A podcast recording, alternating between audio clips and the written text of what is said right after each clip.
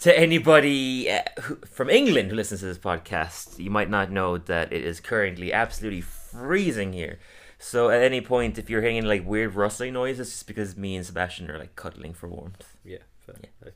It's. I mean, it's probably cold in Ireland as well. I think it's frosty as hell, man. No, yeah, yeah apparently it is. It apparently it is pretty frosty in Ireland.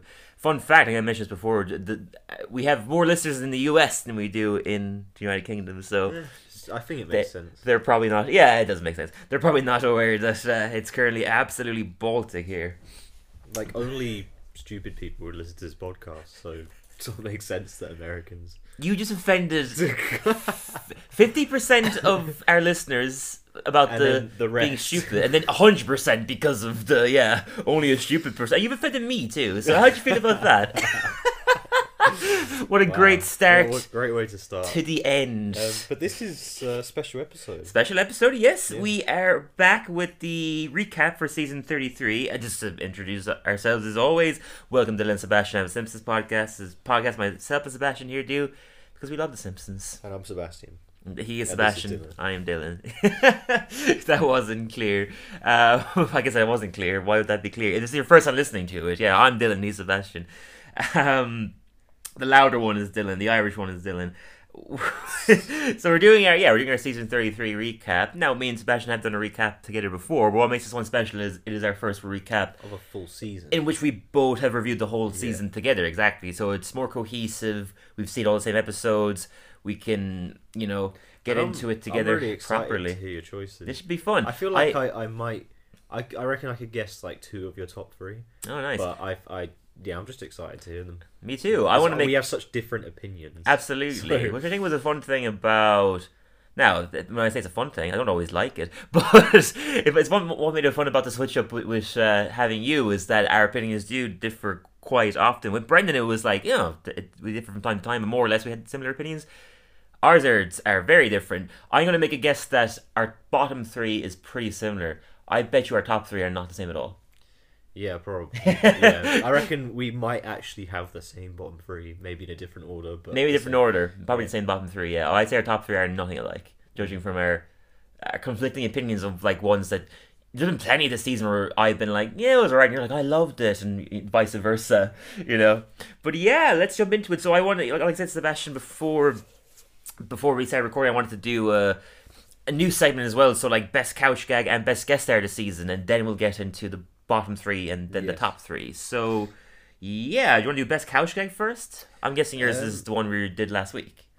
Yeah, yeah. So Yeah. okay, there we go. So Mhm. yeah, my favorite couch gag was the Poorhouse Rock episode. Yeah, Um, not because it's the newest, but just it is it's one of the more special ones. Yeah, it's like it's not even one of them that was funny or Mhm. like because a lot of the time with the couch gag, it's a, a gag.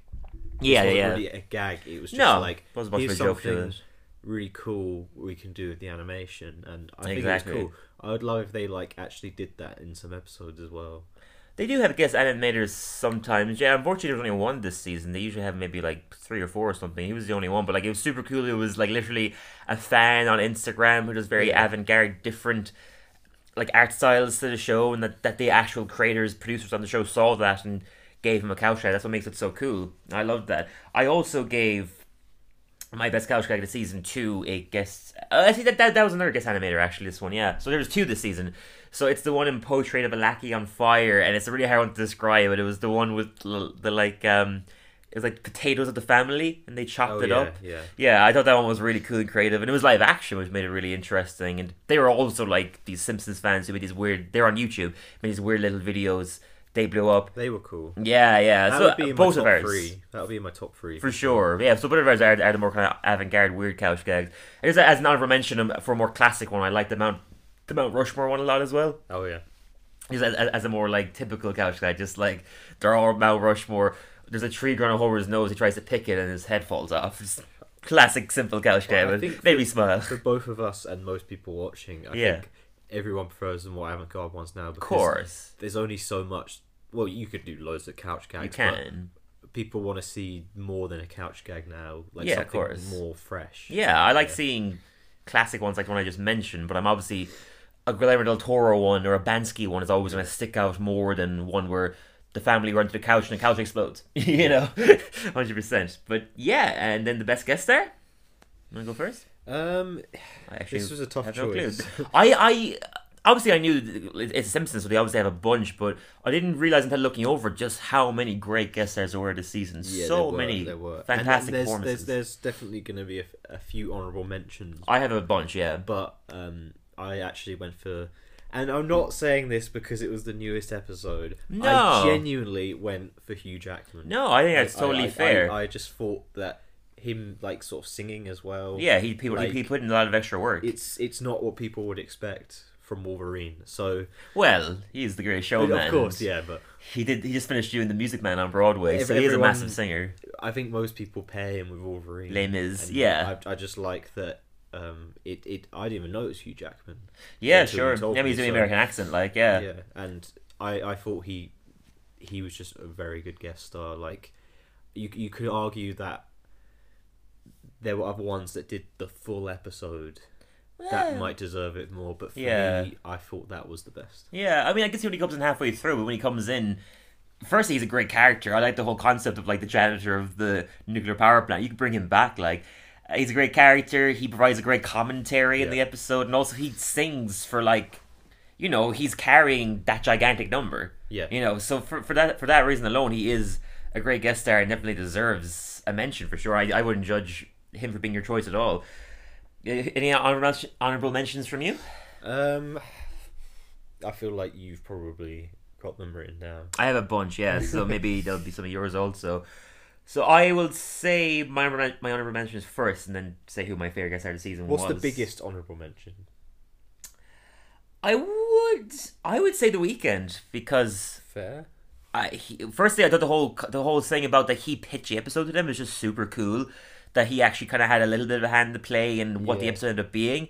Also, he's just way better than you would expect a musician to be in terms of his performance in the episode. And he plays two characters. The past ones they've had as well. Yeah, yeah, exactly. And he plays two characters, which is super cool, you know. And he's they both those both of them sound nothing like him. That last scene at the end of Bart the Cool Kid, where it's Ryan Hughes and Darius Hughes, like when he finds out he's actually his clone, not his son. Like that whole thing is just The Weeknd. Yeah. You know what I mean? He's really good in it. He's So good, yeah. he would be my biggest. of many talents. He really is. I actually think he's an incredibly talented man. My other honorable mentions are John Autry II, who played Monk Murphy, Bingles Murphy's son, first Yeah, ever deaf actor good. to feature in the show. So I think for that reason alone, I think he's honorable mention. But yeah, also great character. the episode maybe let it down a bit, him down a little bit because his performance was really good. I, th- I like that episode. Yeah, it was a good episode, but it wasn't, you know, one of the stronger ones. Yeah, I remember you referring to it as nearly a great episode in, Yeah. in our podcast. I would agree with that. It's good, but it's not. It could have been better. Like it was a seven point five. It could have been Yeah. eight. You know. And bear in mind, like I'm sure our opinions on a lot of stuff is probably going to change because it sat with us more. Yeah, I'm sure no one's going to be that obsessive to look back and be like, "Oh, he Well, gave you said this. He, yeah, he gave this an eight. He gave this one a seven point five, and Yeah. now he's saying this one's better. It, our opinions can change, yeah. Because looking over it, like I, I, I am thinking about like ones that have had a more lasting effect on me. You know what I mean? Like an episode I really liked from this season was The "Longest Marriage." Like I'm pretty sure I gave that a, an eight. Yeah, it, was good, but then I looked over the seasons and I'm like it just didn't stick with me as much as other ones. You know what I mean? So it didn't make it into my top three. But yeah, so The Weeknd was an honor mention for me. John Autry a second. Also Hugh Jackman. We mentioned already why he was so great. Uh, Kerry Washington as my That was final my- honorable mention. My honourable mention. Yeah. she was nearly my favorite. I thought she was absolutely amazing as Rayshelle Peyton. Did a great job, and like, she had big boots to carry. You know, taking over from Edna Krabappel. I thought she was stunning. One reason why I'm not giving her the best guest star of the season is because she's obviously going to come back. Right. You I, know? I see that. Yeah. She did an absolutely amazing job in My Octopus. My Octopus and a Teacher, something like that. Yeah. She did an absolutely amazing job in it, and I can't wait to see more of her. She's a great character. But since we won't see her again, I decided to give her my favorite guest star of the season. My favorite guest star of the season is Brian Cox, who played Costas, the You villain know, so in closely, Serious Flanders. I was so close to saying that. Really? Well, yeah. Oh, you didn't really like Serious Flanders. No, but I thought he was He's really great good. in it. He's great in it. The reason why I went to Has such a like good voice for a cartoon. Absolutely. And the reason why I went for him in the end is because, well, firstly, he's in both parts, and he's in a major part of both parts, both parts of the episodes. And like, even in thinking about it, he's the only villain I can ever think of in The Simpsons who's genuinely intimidating. Mm-hmm. Like, he frightened you. You know, like you really felt like a threat. Even the villain in the Simpsons movie, he's still funnier than he is intimidating. Yeah. You know, Russ Cargill. But yeah, like like Costas is a genuinely frightening, like like a proper villain that you'd see in in Fargo, and I think this did a great job at being this intimidating threat to Homer and Flanders and the rest of both of their families. Yeah, I thought he was amazing and. So many honorable mentions, great guest stars this season, but for me, Brian Cox takes the bait. but yeah, we jump into our bottom three, I think, three. first? The Well- negative and then the positives. I, I, I don't know how you want to do it, but I was thinking we'd say Three, okay, three, two, two, one, one. Yeah, Yeah, exactly. totally. So um, you can start. Yeah, okay, so my number three, so my third worst episode of the season is Treehouse of Horror 32. Same. Really? Yeah, wow, that's my- okay. that's my third. That's your third. well, Maybe yeah. we have the exact same thought. Maybe it's the exact same then. Yeah. So I guess we can ex- we can talk about why we feel that way together. Well, it's it's it's just such Severely a letdown to disappointing. what Treehouse of Horror is. Yeah, Right. because it's only once a year, so you want it to be special. I will say they make up for it. Not to spoiler alert for next season, but season thirty four has a solid Treehouse of Horror as well as a solo Halloween episode, Yeah. the the It one, and they're both, in my opinion, really good. So they do make up for it. But you know, it is the thing that they're only once a season. This one for me, I actually think it's my least favorite as a Horror of the whole show so far. It's the only one, it's the only one I can think of that none of the segments landed for me. Yeah, none. You know, the Parasite one I thought had something going for it, but it chose to just recreate the best scenes from that movie rather than actually telling their own story using that concept. Well, the segment that did land also doesn't really count. Yeah, the best segment was the, the thing was it wasn't a segment. Yeah, it was just there to fill time. Which like the, the, yeah, that Vincent Price one where like Bart's like Twelve Days of Halloween that was good. But I was thinking about it too. It's like that's probably there because they had to fill time. Yeah. which is a really bad sign. They had to cut off, uh, cut out so much stuff. Yeah, which is a really bad sign for a Treehouse of Horror because I I've listened to commentaries before for different ones and they always say that they get cut for time in Treehouse of Horrors because each segment has so much written for it. But it's like this time around they didn't have enough. They had to put in a fourth segment. Do You know what I mean? But yeah, there's a Parasite wanted. I was like, I, I just I thought that was weak, but it's still better than the other two. The tree one is just nothing. Yeah. There's nothing to that like, and the last one, the ring one again was just like a typical parody, but also like twenty years too late. And and That yeah, movie's so old. and it also, it just didn't really do anything new with the parodies. It's like Again, it's just if doing you the want best to see a of ring movie. parody, watch fucking Scary Movie. Yeah, Like, yeah, it's- totally. Watch fucking a bunch of different things. Like Yeah. th- that movie's so old. Many things have parodied it. Like, why did you wait this long to do it? You know. Yeah, literally the best parts of the episode are the are, are in segments. It's that bit and also the beginning. Do you remember the Bambi scene Yeah, with yeah. Marge and That Bart? funny. That yeah. one was really good, well animated, different, cool, When I saw quirky. that at the start, I was like, "Oh wow, we're in for This is going to be a good one. Yeah, Yeah, and none of the segments landed. Yeah, like I said, it's disappointing. You know, for me, I actually think this season is really, really solid as a whole. One of the one of the one of the show's best seasons in years, but it definitely takes them down a peg. That their Treehouse of Horror is, in my opinion, the worst one to date. Yeah, unfortunately. So I guess we have the same. So uh, number two is Number two, Meat Is Murder. Murder, yeah. Yeah, yeah. okay, we have, this, we have this, the exact And, same bottom three. I mean, just what a mess, really, of an episode. mess of an the best way episode. to put it. It's Totally. it's too much, man. Yeah. They're trying to tell too many stories. Way too many. It just doesn't feel like it's it's one of them episodes you watch that just don't.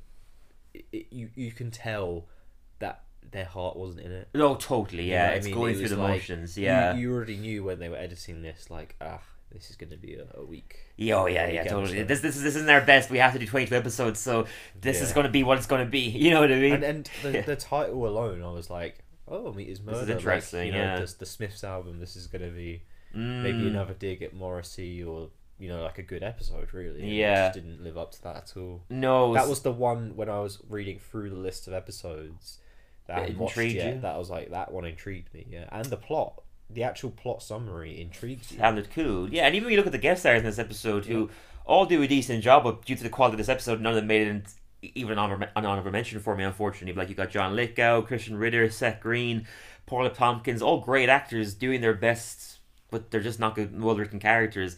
I was thinking about it more after we reviewed it as well. When I was listening over to our podcast of it. I didn't mention this in the podcast, but an- an- another problem with this episode, I think, is that it has no confidence in any of the stories it sets up. I think that's why it sets up so many. It's like, oh, this one isn't very interesting. Let's let's try out this. Um, that doesn't really work, work either. Let's try out this. And so they have all these little things going on at the same time. So for, as a result, none of them go anywhere. Exactly. You know, like I said before, this episode has Grandpa renewing a relationship with no business partner. It explores Grandpa and Lisa's relationship, the history of Krusty Burger, Krusty losing the rights to all of his properties. All of the things I just said could have been great yeah. solo episodes. You saying that there just sounds amazing. Those sounds like four. th- Those could have been Sounds four like great classic episodes. Simpsons episode. Every single one, yeah. A whole episode of Krusty losing his properties would be a great episode. But instead, they tried to shoehorn all these things into one 20 minute episode, and it's just an absolute mess. Uh, also, just to mention, worst guest star of the season, without a doubt, Charli D'Amelio. Oh yeah. Just made me cringe inside my stomach. was, Like, it was poor. It was poor. oh man, it gave me cramps. Like I was already disliking the episode enough, and then she comes in. You know, I did. There, there's examples of them trying to be relevant, and they do a really good job. But this was one where they just looked like you could smell the sixty-year-old writers just trying to find something that would catch people's catch the younger audience's attention. You know what I mean? And I'm sure the ratings probably worked for it. They probably did a big ad that she was guest starring in the episode, and people ch- tuned in. and It probably did well, Yeah. but at what cost? You know what I mean? To get one good rating for for the first night that it airs, and for the But rest of this it- history it to get shat on. because it all it did was serve probably nothing. it probably made people think who who like Charli D'Amelio. Mhm. Oh, I'm gonna watch this episode because she's in it. Yeah, Watch it, but that's like a really bad example of good new Simpsons. totally. you know, oh and my god, yeah. Like, oh, Simpsons sucks now. Like, Yeah. No, it doesn't. I promise. Yeah, yeah, that, that's the thing. Is like totally. If somebody tuned in, if someone just said, "Okay, I'm gonna watch um a random episode of Simpsons to see maybe they're not as bad as people make them out to be," and they chose Meat Is Murder, I'd have to be like, "No, trust me, they are not always like that." But you do get some stinkers Yeah. like Meat Is it murder. really is luck of the draw. Like yeah, with people who are not gonna have the patience, and I don't blame them because it's like who's gonna. I don't think many people are gonna be like, oh, that episode of The Simpsons was bad. It's the first new one I've saw. I'm gonna keep going with it. You know, I think you just. It's Mm. like when you're watching a film that's so shit, you have to turn off. yeah, yeah. It's like I- when do I draw the line and be like, okay, I'm switching this off now. This is- Yeah. I'd love The Simpsons enough to say that I would blame them. I, I would say to keep watching, but I obviously wouldn't judge someone if that's the first episode they've seen in years to be like, oh, it must be shit. That, you know, it's, it's also an unfortunate thing that the episodes that get attention are the really bad ones. Like the Lisa Goes Gaga, the Lady Gaga episode got so much attention, and it's absolute. It's the worst episode of the whole show, in my opinion. Like it's absolute tripe. So I just hate that people watch those ones and think that's what the show always is. Which it, those ones are rare. You you don't get ones as bad as Meat Is Murder a lot. No. You know what I mean? But speaking of episodes That are bad. that yeah. are bad, Honestly, it was I, it was a toss between one of the, one of the other for me. I think in the end I chose Meat Is Murder second because at least I had something going for it. yeah, yeah. But number one, Well- star of the backstage. Meat Is Murder wasn't painful to watch. No, This Yeah, was painful absolutely. to watch. Number Star of one. the backstage. backstage. Absolutely, the first episode of the thirty third season as well. Which again, I think this is a solid season. It also doesn't really help that this is the first episode. Of. Yeah, you know, so many people watch that as well. Maybe, yeah, yeah. Like I'll give it a go, and oh, this is terrible. Yeah, it, yeah. It- look, it's painful. I mean, if you want to get a cohesive review of how much we despise this episode, listen to that podcast as we get into it in that one. But yeah, there's no plot. I I, I remember watching this episode. You know, when I was making my notes, like, and I had like the smallest amount of notes I ever had for uh-huh. a Simpsons episode because there was just nothing to say about it. The plot goes nowhere. The songs are long. Shit song, you know. Yeah, one shit song after another, but they're also they don't serve anything to. They, they, they don't progress the plot. You know, like a good musical, each song progresses the plot to another direction or to something new. Each song is just puts the whole Yeah. episode on a standstill. You Another, know? another example of maybe the worst guest star of the season as well. Kristen Bell, I mean, look, she does a decent job. She's a great singer, but it's just, I, I just don't like what they did with her. Yeah. know, I better than having the actual actors with married singing. She's getting old, her voice is going. I understand that, but just the way they put Kristen Bell into it was forced, and also her songs were the worst. Yeah, And it just, she's a good singer, but and just like that they didn't do, they didn't serve the plot in any way. I will still stand that I like the song where they're all talking about remember the times, and it's like that they had a, a party, at, a house party at Marriage's house that she wasn't invited to. I like that song. I think that song was well written. If the rest of the episode had songs as good as that one, it could have been a decent episode. But the rest of them are just they do nothing. you know, Yeah. they're not well written. They're not even that fun. They're just kind of cringy. They're not even like jokey. There's not even like really jokes within the songs, apart from the one I just mentioned. They don't land. No, they really, really don't. Try. Mm. Um, It's honestly like I I'd have to look over every episode to give this a cohesive like response. But at the top of my head, I would say it's at the very least in my top three worst episodes of the whole show. yeah, fair. Yeah, it is really that bad, unfortunately. But now let's go into the positives because this was, in my opinion, mostly a very positive, strong season. And here's where our opinions differ. I think I don't Yeah, isn't that crazy? imagine though, we'll get similar top threes. that we had the exact same bottom three. I mean, it wasn't difficult because I think a lot of people know the obvious, at least top two worst ones. Yeah, those three episodes are definitely stinkers. So I like guess I'm I was not surprised. that the third one we both. Yeah, I'm surprised at Treehouse of Horror. I, I thought maybe you'd put something else there, but I'm not surprised in that they just are three very weak episodes that I think what you just said serves our point perfectly is that three of them just felt like they didn't care, like they were going through the motions. Especially unfortunate when you're going through the motions in a Treehouse of Horror, but it really felt like that. They were just like, let's just get this out of the what way. What makes it so bad as well is Yeah. the disappointment. because it's a Totally. Treehouse of horror. Yeah, you expect big things. You only get one every year. Yeah. even like if one segment was good, I'd probably give it a stronger rating. It probably wouldn't be in my bottom three. But the fact that all three of them just fell flat, you know, is that I can't say anything other than negative things about it, unfortunately. But now let's focus on the positives. So I'm predicting that we don't have any of the same. So you can do your number three You first. think? I don't think so. No. Okay. Yeah. Uh, Oh, actually, I have honorable mentions before we do the top three. Yeah. Do you have any honorable mentions? Um, Not the top of your head. honorable mentions. Mm. I'll take that as a no. Well, we just can't think of any at the top of your yeah. head. That's fine. Honorable mentions for me.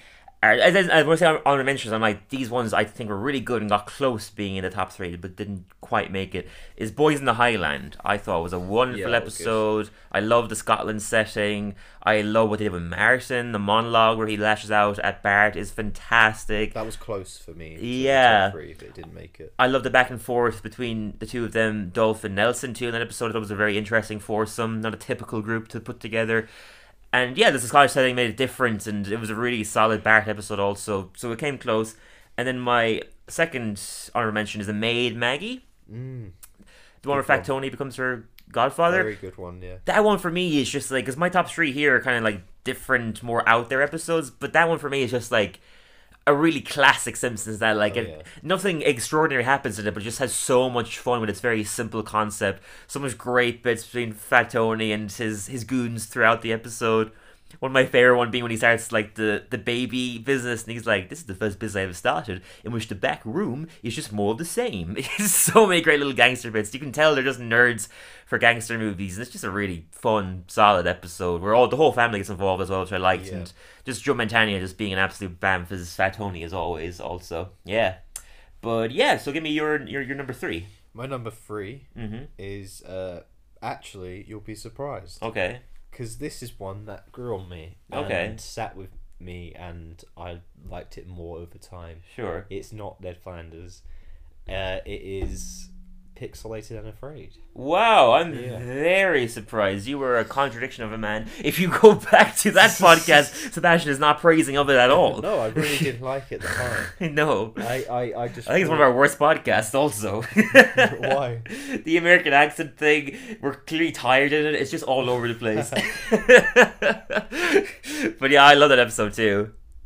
But yeah, I Um, mean, I mean, I, I, for anyone who's listening to the podcast, you'll know why I love the episode so much. Let me know why it's why it's changed for you as you've So, gone on to think about it. I- am really was- surprised. Yeah, I was thinking about it. I was too harsh on it. I think you gave it a seven. Did I? Yeah, Seven's not bad. maybe a six point five.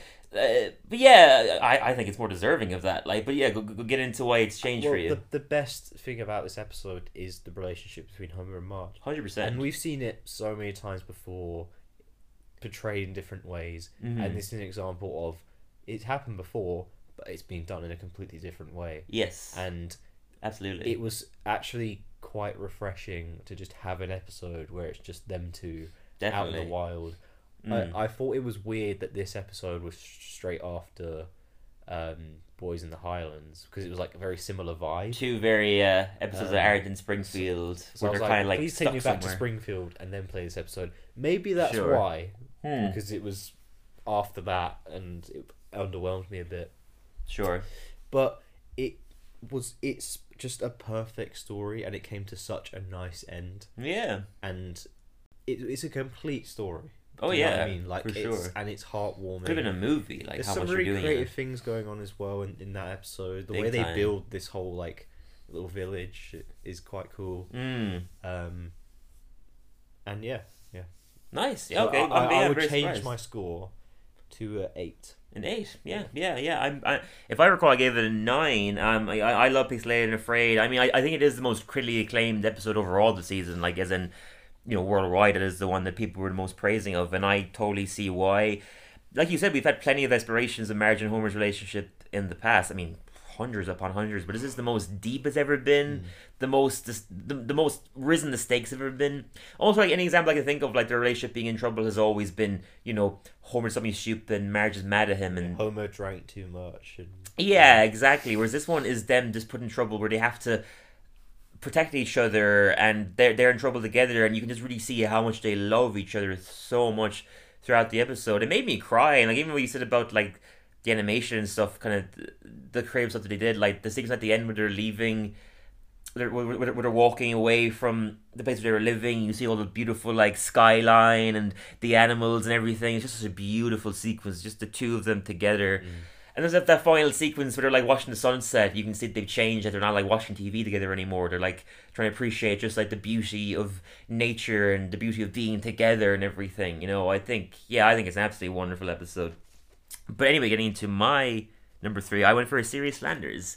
Yeah. Cheating maybe a little bit. I'm, I'm I'm giving it to parts one and two. If I had to only give it to one That's episode, fine. I'd give it to part two. But yeah, they are like a whole. They are a whole. You you couldn't watch one without watching the other.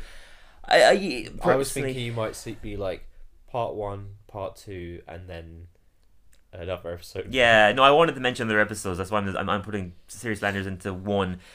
Because they, it, it, it is like one long episode, basically. It's a 40 minute episode. Uh, personally, for me, I know you didn't feel as strongly towards it. I thought it was very experimental and cool. Did some really cool stuff with Ned Flanders. It was genuinely tense, which is such a rare thing for The Simpsons. Like that scene where where Ned returns the or when he steals the inherit the, the charity money that he donated, and you see Homer and him like staring at each other in the car. Just how beautifully animated that sequence was. The big the big fight they have with each other at the end when Homer goes to his ranch. The brawl between Ned and Brian Cox's character. It was just genuinely intense two episodes. There's some cool things. The whole sequence of him getting with Sideshow Mel's wife. It was just a different, fun, wonderfully like unique experience that like there there isn't any Simpsons episode like it. I don't think there ever will be, and it's always going to stand out in that way. And yeah, personally, I think a Serious Flanders is just. Uh, just, just, just a wonderful treat of an episode. I There's can, something can so different. I can appreciate it for that. yeah, That it's it's different. It's Totally. different vibe, vibe and Mhm. um, yeah. If, if you want something more serious from The Simpsons, that's the, the place to go. yeah, yeah, totally. And just- still jokes. There's still jokes in there, yeah, hundred percent, but just more of a serious story, and the stakes are risen. Even you see the the rich Texan dying at the start, and them like doing crazy things with his face. Also, uh, Chris O'Dowd has a great guest appearance in this Yeah. episode as one of Brian Cox's um, henchmen, which just for me personally, seeing an Irish actor who is so Irish being in The Simpsons doing his own voice just made me really happy. You know, his character's name is Seamus and everything.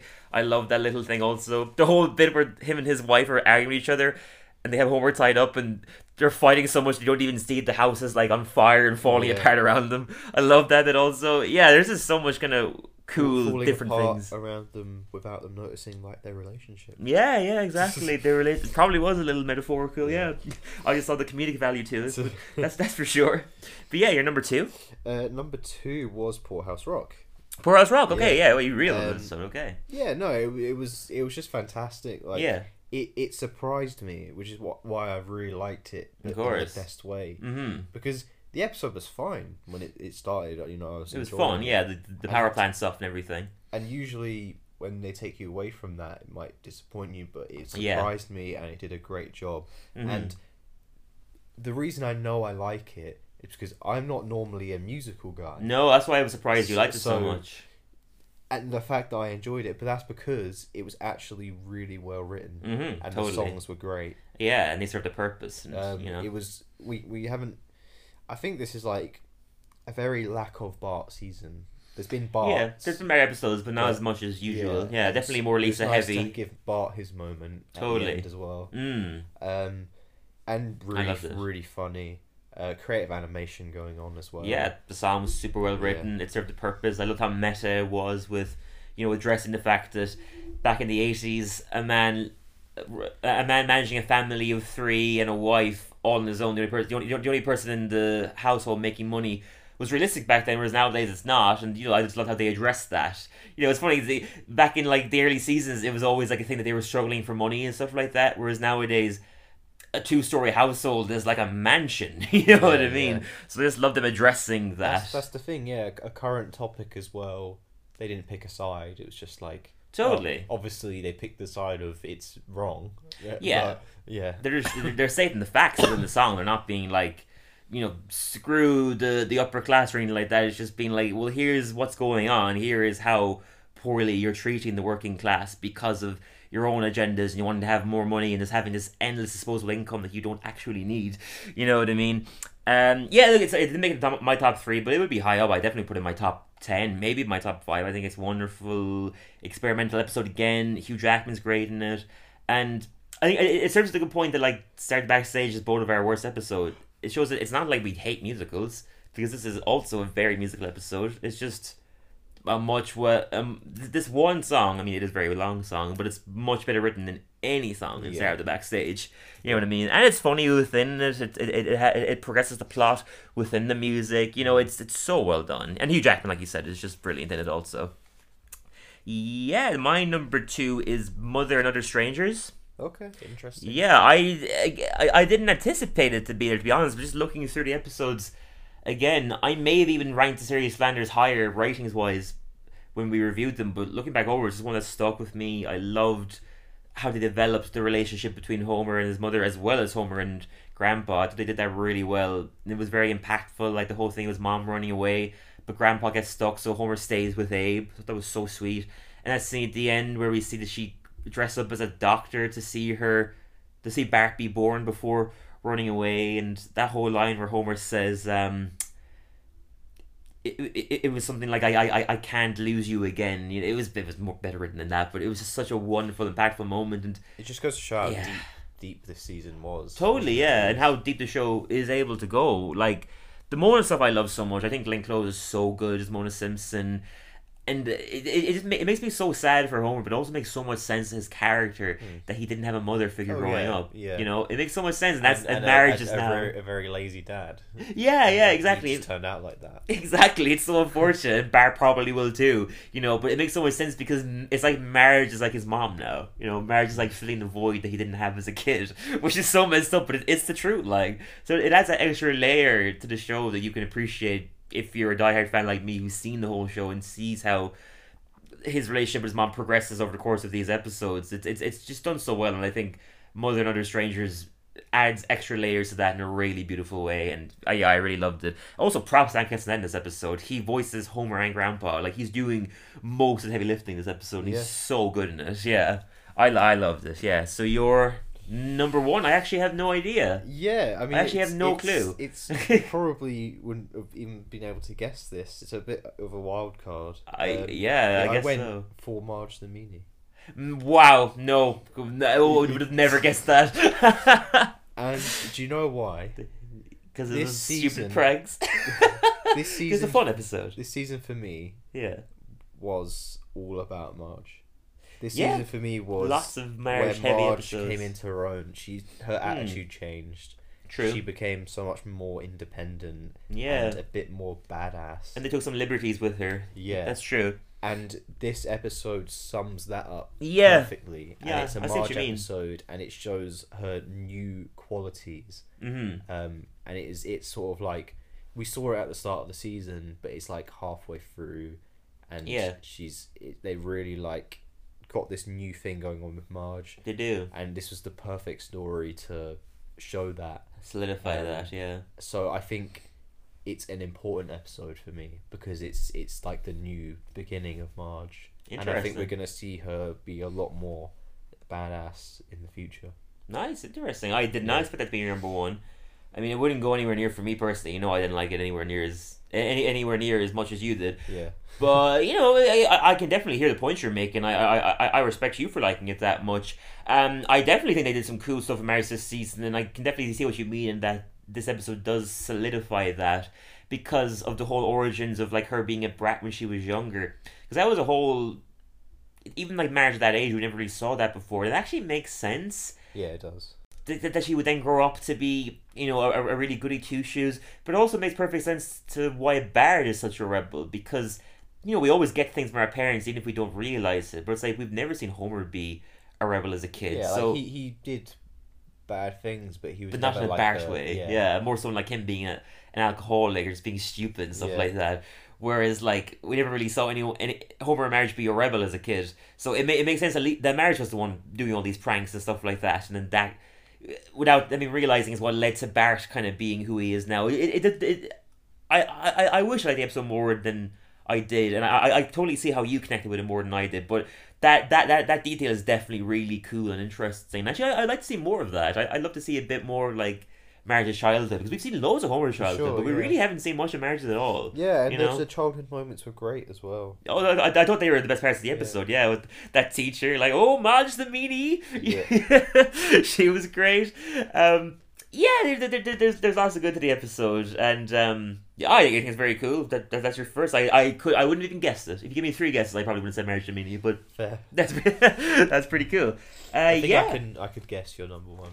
You want to guess? Pixelated and It is 100 percent pixelated. I'm fair choice. fair Yeah, choice. it is. Look for me. On that podcast, you really sound like you loved it. I loved so- it. It made me it made me laugh. It made me cry. It had great drag moments. The the, the, the bit with the Wolverine I thought was really intense and interesting. One of the most unique and experimental episodes I think the show has done in years. And I think episodes like this just show that the the show has a place and has stories to tell.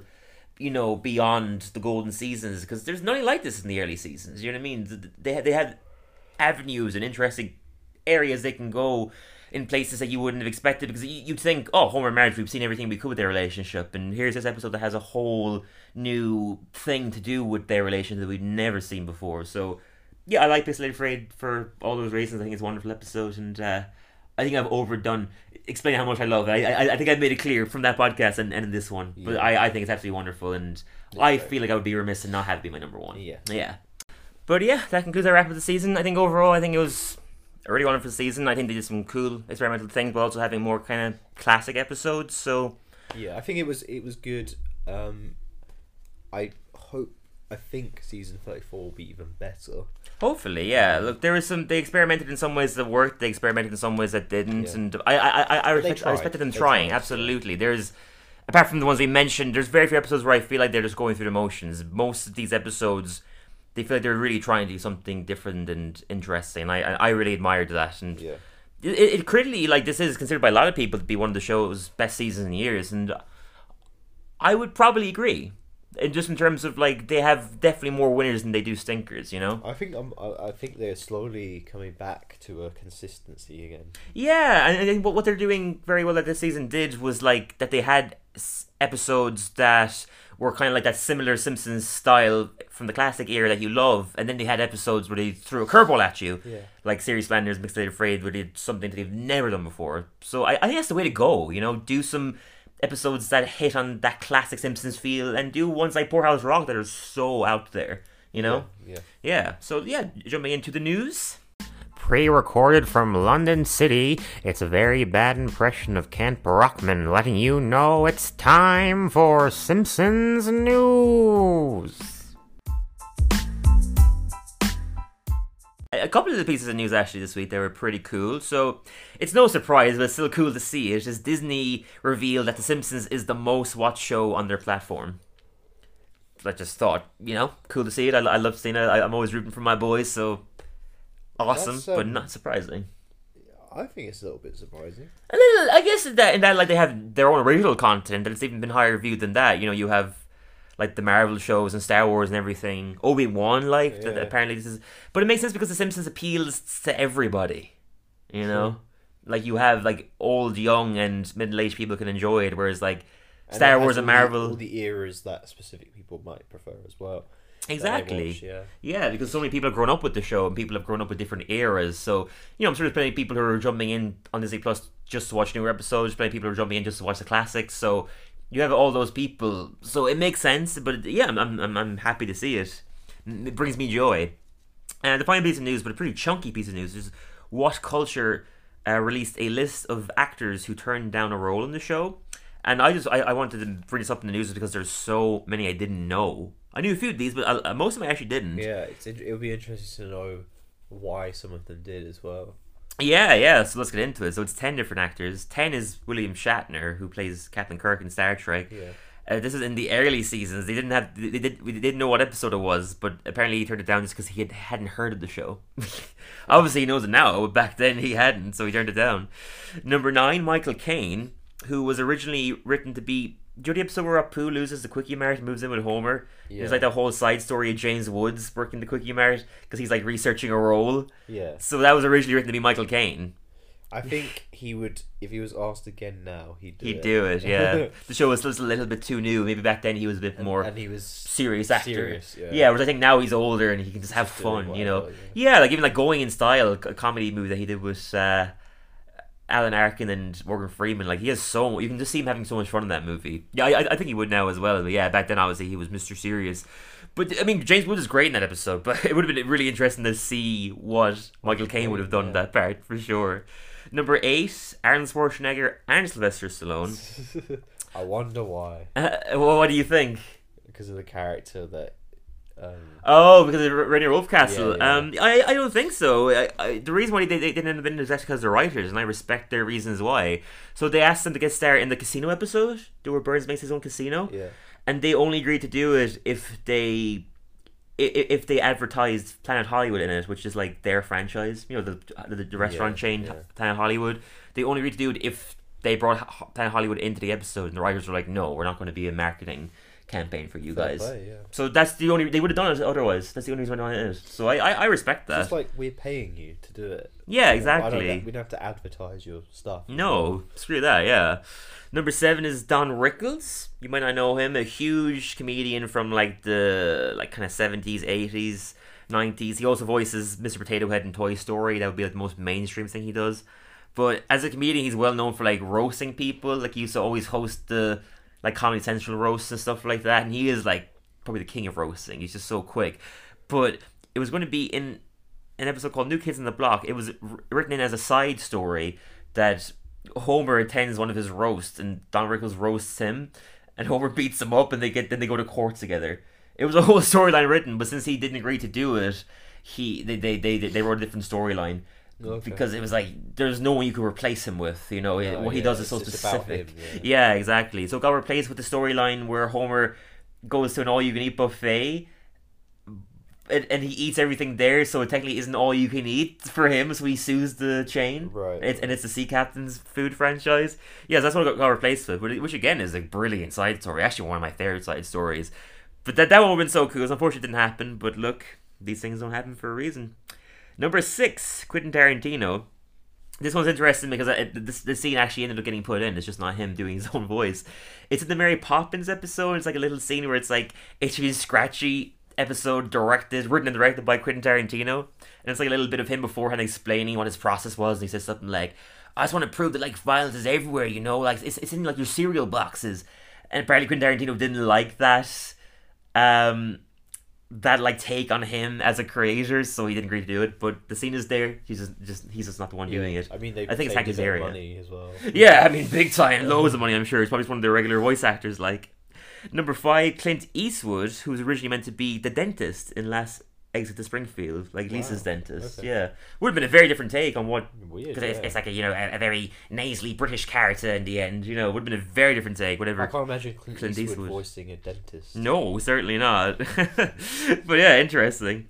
Number four, Sheldon Leonard, who was a huge mob boss actor from like the 40s and 50s.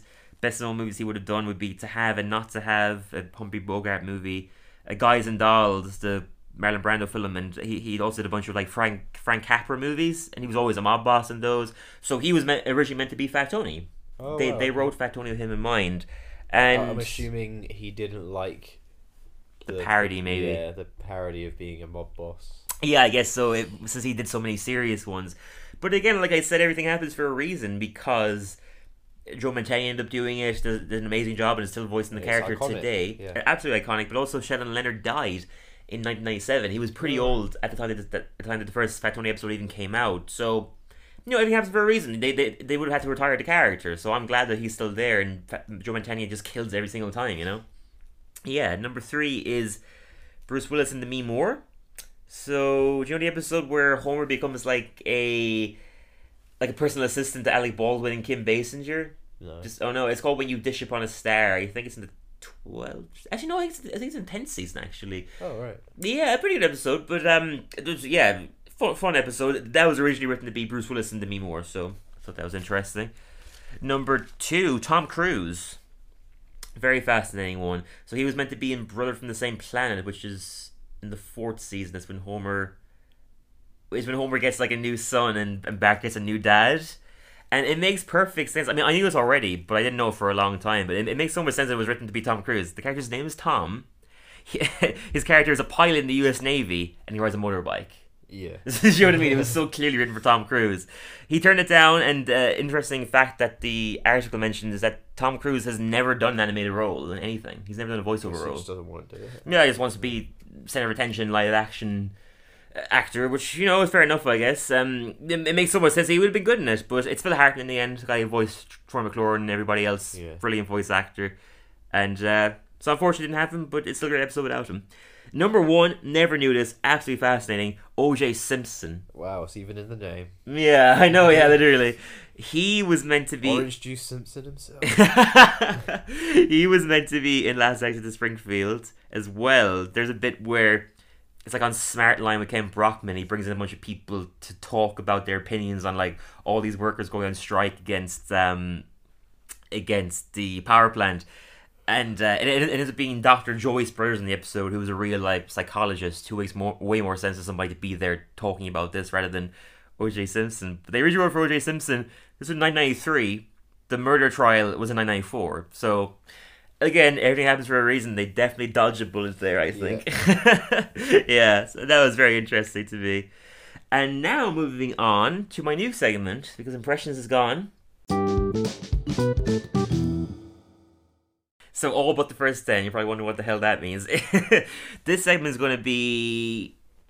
We've got about Seb's classics. We'll do Seb's classics after this. Yeah. Um, this segment is going to be because look, the whole point of this podcast is I want to show to people that the later seasons of Simpsons are worth your time. You know what I mean? So I want to like showcase episodes that are great beyond the first ten seasons, which are always going to be the golden era, and I do respect and believe in that also. But I do think there's so much golden episodes that are massively underrated within the first um the the, the sorry the, the, later seasons. So yeah, every week I'm, I'm, going to do like top episodes in a certain category, but the only episodes that, that I'm not allowed put into that list are in the first ten seasons. That makes sense? yeah. Yeah.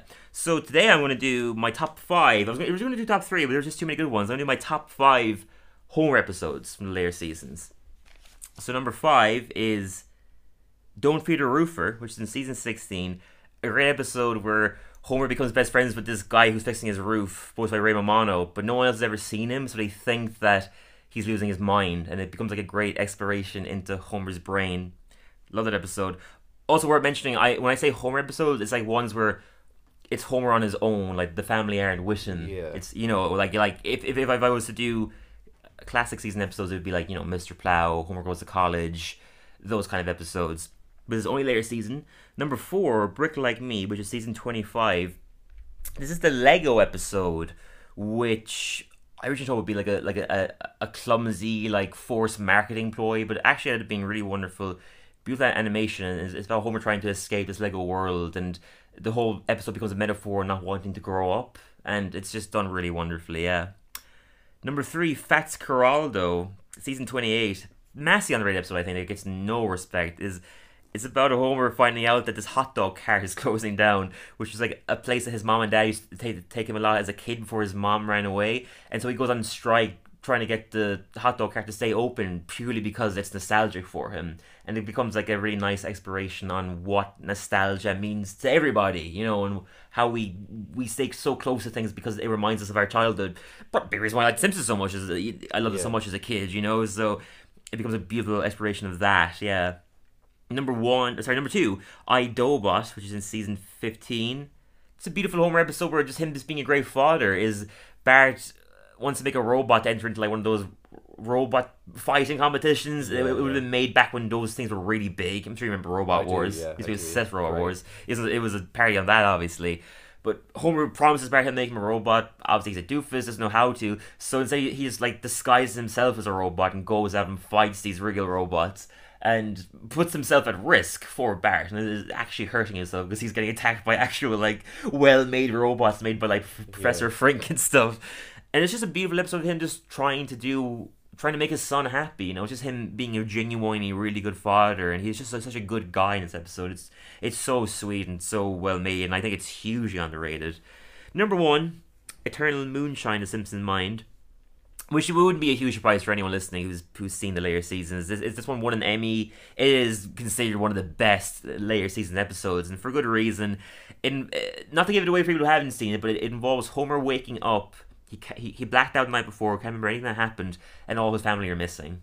That's all I'll say about it because I think it's worth watching, so I won't say too much about it. But it, it becomes a beautiful exploration of Homer's flaws, and it's such a character building episode, and gives us so many like nuances and details to him as a person that we hadn't seen before. It actually won an Emmy, so I mean, it is Wow. uh, it is uh, held in very high regard. But I'd be remiss not to mention it because honestly, it would be in my top twenty episodes of the whole show. Fair. Honestly, I love it so much. Yeah, check it out. Season nineteen, Eternal Moonshine Simpson Mind. Yeah, it is a fun new segment to replace the yeah, impressions. it's cool. Yeah. It's uh, just you get to tell people how much you know about The Simpsons. Basically. Yeah, yeah, exactly. And I get to because I love doing Seb's Classics. Obviously, we're doing Seb's Classics. We're more, more often talking about more classical episodes, which is fine. But it'd be fun to do something like this so I can go into episodes that people might not think of. You know? Yeah. But yeah, let's jump into Seb's Classics.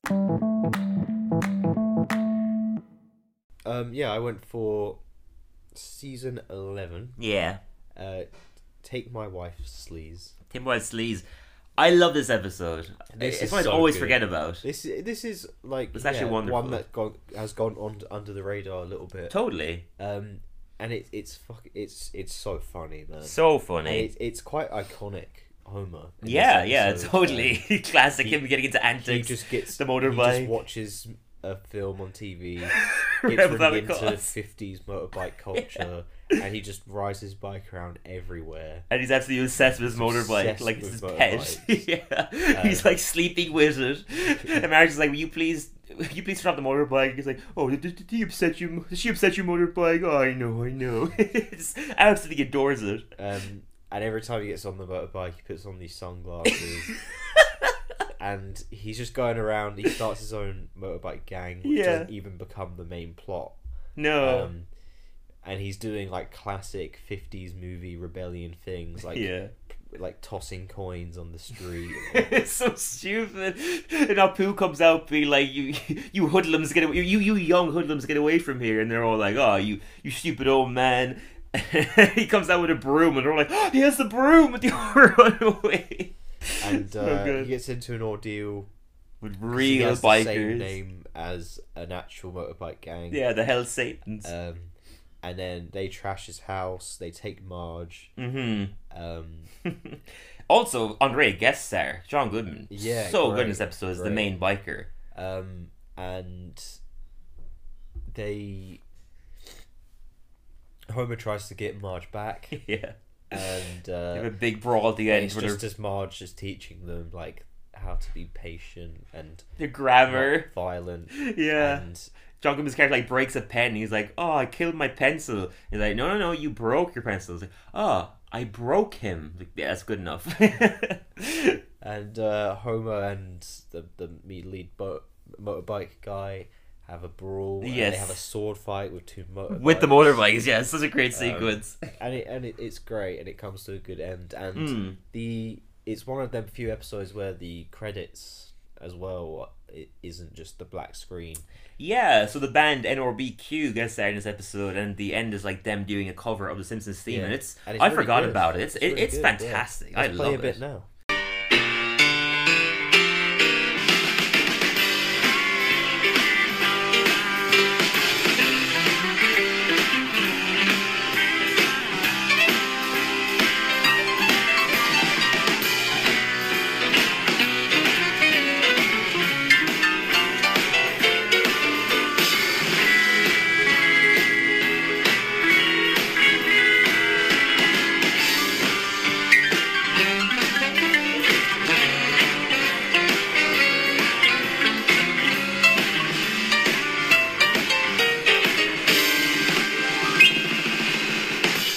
I don't know why I laughed. Yeah, there you go. I mean, it, it's very well It's done. really yeah, cool. happy to have you listen to it. Yeah, no, really, really good. I think it's a wonderful episode. Yeah, one that definitely was under the radar. Personally, it's one that I always forget about. Then I watch it, I'm like, oh, this episode was so fun. It's Yeah. gag heavy. Oh, the whole sequence of like Bart laughing at Homer because he realizes that he can't ride a motorbike, and Bart just does, of course. Yeah. So we have like a whole montage of. It's, it's like those montages of like a father teaching their son how to ride a bike instead it's the other way around. yeah. It's Bart teaching Homer how to ride the motorbike. It's it's sweet but also really funny. like he he, he he puts the exhaust pipe on like too high and it, it like goes haywire and breaks the roof of the house and you think they're like gonna like panic they both start like laughing together just like a classic montage yeah just a whole lot of fun the, the biter sequence is hilarious as well it's, it's so pathetic it's like homer with a pro- proper motorbike mo with one that's falling apart lenny was a lawnmower I think Carl had it again. I think it was also just like a shitty motorbike. Yeah. And then Ned, they only got Ned in the group so they could use his rumpus room. Ned Yeah. was like this like a, a little little girly bike. And he has like a helmet on. And, and yeah, I think this is a, a solid, solid nine out of ten. really. I, Yeah. I give it an eight point five. I still think it's really good. But yeah, it's a little bit lower, but it is a very fun episode. Yeah, I, I, you mentioned before. Do you think season eleven is a great underrated season? Yeah. Honestly, I agree with you. We've done a couple of episodes so far from that season already, and like all of them have been super solid and like held up me even more than I remembered. Like Burr from the what was it called again? The one where, where Bart takes Ritalin was one I liked a lot more than I remembered, and Burr's little helper was in that episode. And like yeah, this one just honestly I like it more every time. I think. John Goodman's amazing in it. It's, yeah, it's just a super fun, fun episode. That's Fair. worth people's time who haven't seen it for sure. Yeah, continuing the final quivia. Oh my god. It's the final Quivia. Um, yeah, look, Sad. like I said, it is sad. So you know, got some big boots to fill right now. Like I said, I I I- I've had fun with the segment, but I think we've overdone it. We've done we've done like 23, 24, I'd say. favorite. Maybe it is everyone's favorite, and that's why you gotta go out a hide. so as always, for the final time, I'm going to give two pieces of trivia, and then ten questions. So, number one, Maggie's first words are "daddy." Lisa's is Bart, and Bart's is "Ay caramba." It's a fun little thing that I like. Number two, that's not ever. I only found this out today from looking up some trivia on IMDb. Milhouse's name is intentionally cursed. Milhouse is Richard Nixon's middle name. Van Houten is the surname of a member of the Charles Manson family, Leslie Van Houten, and his nickname is Mussolini, named after the Right, Italian yeah. fascist dictator. So they always did plan for Milhouse to be that guy. A pathetic loser who has like absolutely no luck. I love that That's so much. great. Just a great detail, yeah. His middle name of Richard Nixon, like it's a great name too. Like he looks like a Milhouse, you know. It's, He does, It suits his character perfectly, yeah. Milhouse, yeah. Like, what kind of name? it's so geeky and horrible. Like, it's like his parents already hated him the moment he came out of the womb. Let's call him Miller. but yes, ten questions. The score to beat is six. I'm rooting for you. if I do it on the final episode, of I'd be proud season- of you. I'm rooting for you. So much so that I'm doing something a little different with this one. I'm giving you multiple choice. All right. Yeah. So you know, hopefully it'll make it a little easier. So you could, I, I think you could at least beat six. Let's find out. Number ten. Who voices Homer? Is it A. Dan Castellaneta, It's A. B. Hank Azaria, or C. Harry Shearer? A. A. And Dan Castellaneta. Yeah. Very good. Yes, indeed. Number nine. What is Reverend Lovejoy's first name? Is it A. Francis, B. Timothy, or C. Lawrence? A. Francis. Yeah. Uh-uh, it's B. Timothy. Uh, Number eight. How many spikes does Bart have in his hair? Is it A, 10, B, 12, or C, 9? B. 12. No, no, sorry, what was it? 10, 10. What was 10? A. A. N- neither. It's 9. Oh. it's a 9? Wait, no, 9. nine. Uh, yeah, okay, I'll give you that point. Seven. Who? it- What's the name of Springfield's rival town? Is it A. Ogdenville, B. Shelbyville, or C. Louisville? B. Shelbyville. Yes. Very good. Yes. Number six. Who is the? Also, the name of uh, B, like the B sharps, which is the name of uh, Homer's jazz quartet. Yeah, but unfortunately, it doesn't appear. Ah, you tried. Number six. Who is the only character to have five fingers in the show? Is it A. Santa Claus, God. B. God, or C. Mr. Burns? B. God. Yeah, God. Very good.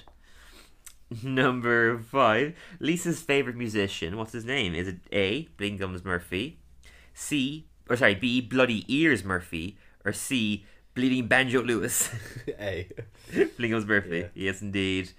Number. My pen is running out of ink. Isn't that ideal? Nice. Number five. Number four. What is Moe's surname? Is it A. Herschel, B. Szyslak, or C. Pinsky? B. Szyslak. Yes, very good. Number three. Why did the family go broke in the first episode of the show, Simpsons Roast on, on an Open Fire? Is it A. Homer gambles it all away, B. Bart got a tattoo, or C. Marge misplaces the, their money? So, it's not Homer gambles it all away because he almost does. Mm-hmm. It's Bart gets a tattoo. Very good, yes. Indeed. Number two. so we do have a Homer's Barbershop Quartet question. What Beatle appears in Homer's Barbershop Quartet? Is it A. John Lennon, B. Paul McCartney, or C. George Harrison? B. Paul McCartney. Uh, it is John Lennon. no. He died. George Harrison. He yeah. He The died hell? before the show even started. Yeah, George Harrison is, is the guy. Yeah, it's in the great scene where Homer, well, the- band wins a Grammy, and George Harrison goes up to me. You're you're, you're expecting Homer to like freak out. He's like, "Oh my god, this place has brownies." He just runs over, starts eating the brownies. George Harrison's just like, "Okay," because he's the least famous Beatle, I guess. But the best. Do you think? Yes, You- absolutely. Because of his best solo music. solo music afterwards, Yeah. sure. I mean, he does have that great song. I got my mind set yeah, on I mean it's good, I but got not my what I'm, talk- on talking about. you. I don't really know any of his other stuff. That is like a classic song. That is, it's just catchy. I know it's not a great song. But it's catchy. Yeah, it's still fun. Yeah. Number one. When did the show debut? Is it A. 1991, 89. B. 1989, or C. 1987 1985? B 89. Very good. All right. Obviously, you know you didn't get a 10 out of 10, but you did beat your score. Yeah. So I think it's a good place to end it. Woo! Celebrations, you went applause. easy on me and gave me multiple choice, but yeah. Why not? I was rooting for you to at least beat your score. You got seven out of ten, which is a perfect place to end this segment. Which is probably what I'd give the season overall. Really? Mm, 6.5. Oh come on! 7. Yeah, fine, seven. I'm not rating that as a season because it's you can do like this the, the, the Sopranos Breaking Bad because they Yeah. connect, but like. The, the episodes are all so different that I feel like true, you know what I mean. Personally, for me, I don't want to give the season a rating. No. But yeah, let's wrap it up with our recommendation of the week. Yeah. Um, Do you have?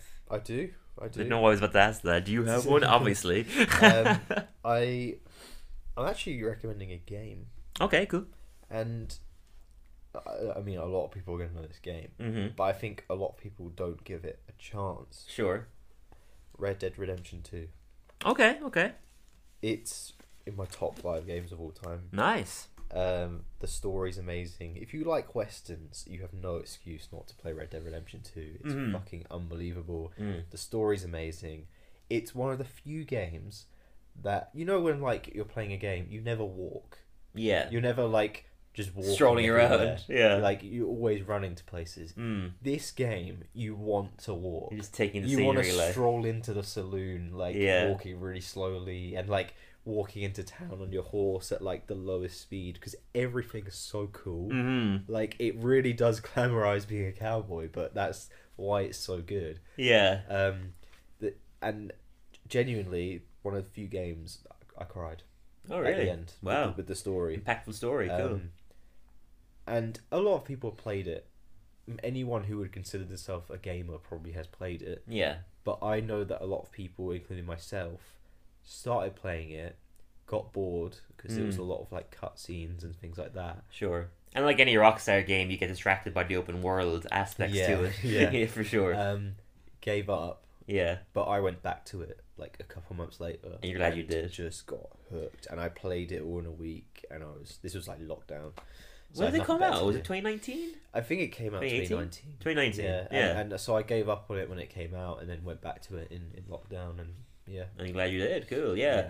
I mean, I haven't played it. I don't think I ever will. I'm not, I'm not really a gamer anymore. I did love Red Dead Redemption 1. I played a little bit with my cousin who had it, and, you know, like any Rockstar game, I just did the open world stuff and had great fun with that.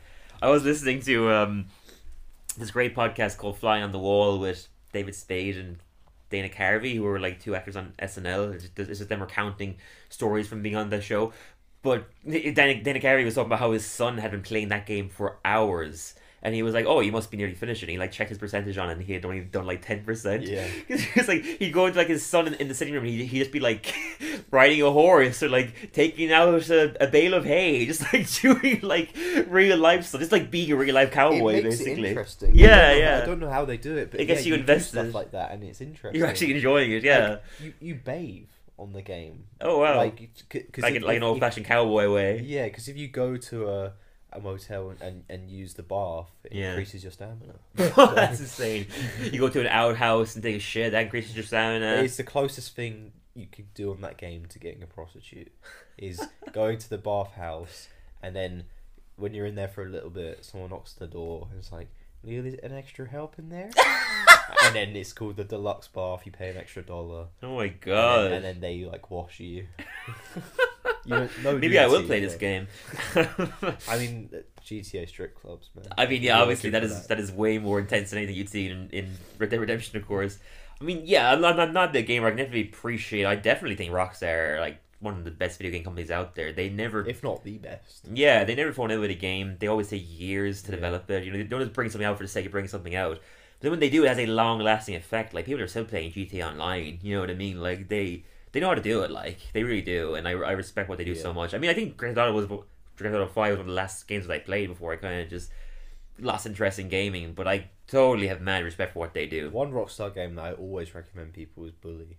Bully, yeah, very, it looks really interesting. People like people stuff about it. assume that game is like you go around and bully people, yeah, it gets but deeper. it's not. You you you're actually helping people that are being bullied, Right. and um, the story goes a lot deeper than people actually think it is going to. It's actually Mm, quite underrated. Interesting. little second recommendation there, but yeah, yeah. yeah. Red Dead Redemption Two. If you're a gamer, you have to play it if you Yeah. haven't already. And if you ever if you've got bullied as a kid and you like to bully somebody else without actually affecting a real life person, get bullied. Pay bully. Yeah, probably the worst review you could ever give that game from someone who has never played it. Um, my re- my recommendation of the week is Megan. I really like this movie. I thought it was wonderful. Now I will say for people going in expecting like a, a decent horror, it's not that scary. It gets pretty scary towards the end, but what the movie did so well I didn't expect is that it builds the characters' relationship so much. It's so it's an aunt uh her niece who lost her parents in a car crash and the aunt works for a toy development company she's trying to make like an, an ai that could be like a carer to children basically so you know classic horror setup right there but the way they build that relationship is done really well the, the child actress in it is fantastic and she really you feel her and like you know the you feel her empathy, like you, you feel the loss and the grief that she's experiencing having lost her parents and suddenly being in this weird house with her aunt who makes toys Yeah. the way they bring Megan, which is the AI robot, obviously, her, the way they bring her into it is done really well. And when she does go crazy and starts killing people, you understand why she's doing it, which is a refreshing thing that you rarely see in horror. Like every single person she kills, you know why she killed them. She's not just going on a crazy rampage for no reason. So it, it- I don't want to get too much away, but the way they do that, I thought was done very cleverly. And um, it's also quite funny. There's a lot, lot of comedic moments. The head of the toy company is Ronny Chieng, who's this brilliant comedian who people would know best for Daily Show. He's one of the correspondents on that with Trevor Noah.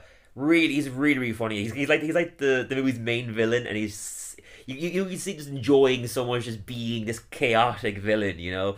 And um, yeah, like I said, in terms of horrors, it's not super scary. It's a little thrilling towards the end, but I just loved the character building, the relationships were done so well, and obviously I love comedy and the the, the movie's sense of humor I thought was so refreshing, and I'd be happy to see more Megan movies.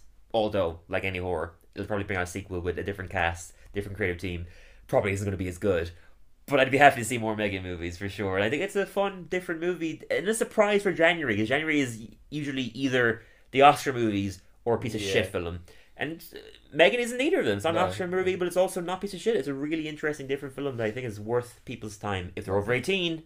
Throw that out there like a parent. Yeah.